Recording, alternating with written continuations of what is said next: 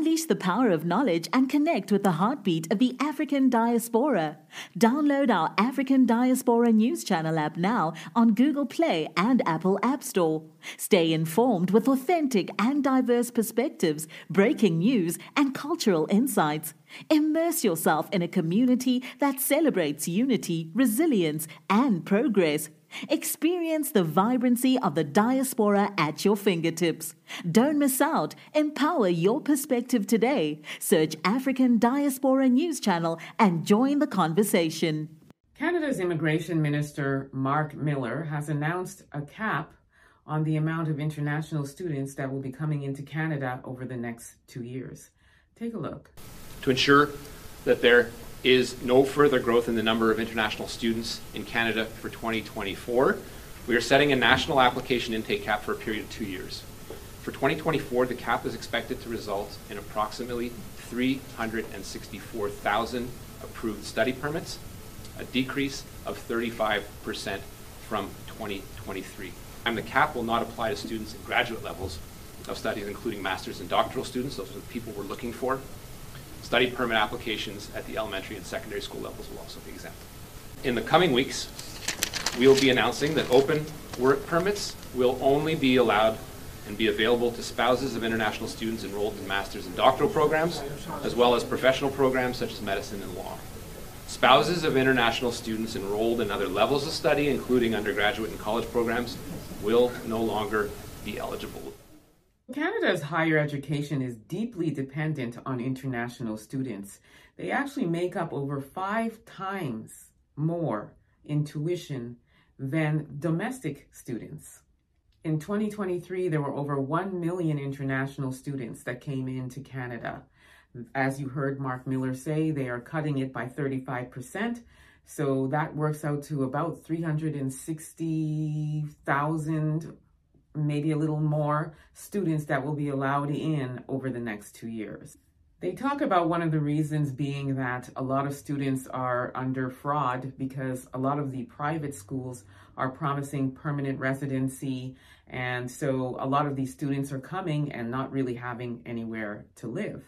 And also, it's affecting their studies. They're also saying that the number of international students coming in is affecting Canada's already stressed infrastructure, which is the housing crisis. Um, with them not having anywhere to stay, there are reports of over 25 students staying in a one bedroom basement apartment because of the housing crisis. Personally, I think that these students are scapegoats because they only make up one portion of the problem with the housing crisis in Canada.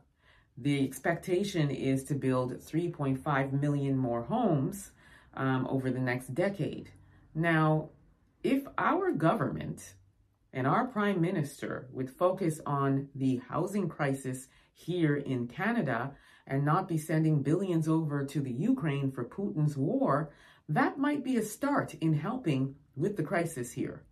The prime minister also charges carbon tax, where 95% of people in Toronto alone don't even heat their homes or businesses with oil. So to be taxing us on that is crazy. Also, he wants to tax groceries. Now, the groceries already as it is in Canada is ridiculously high. I'm an online Instacart shopper. And just the other day, I went on to do my grocery shopping and I just wanted to get some chicken breasts, and the prices were crazy.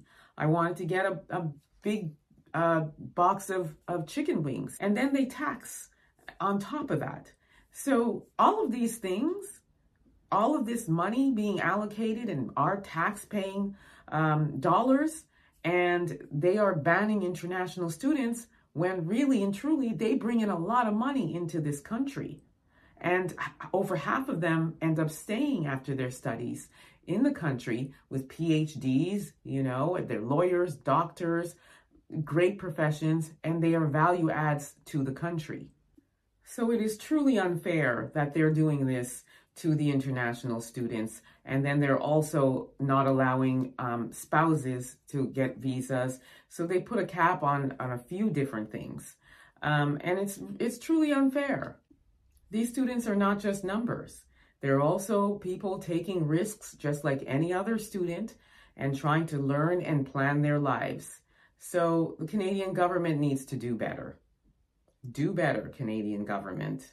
Let me know what you all think about this. Don't forget to like and subscribe.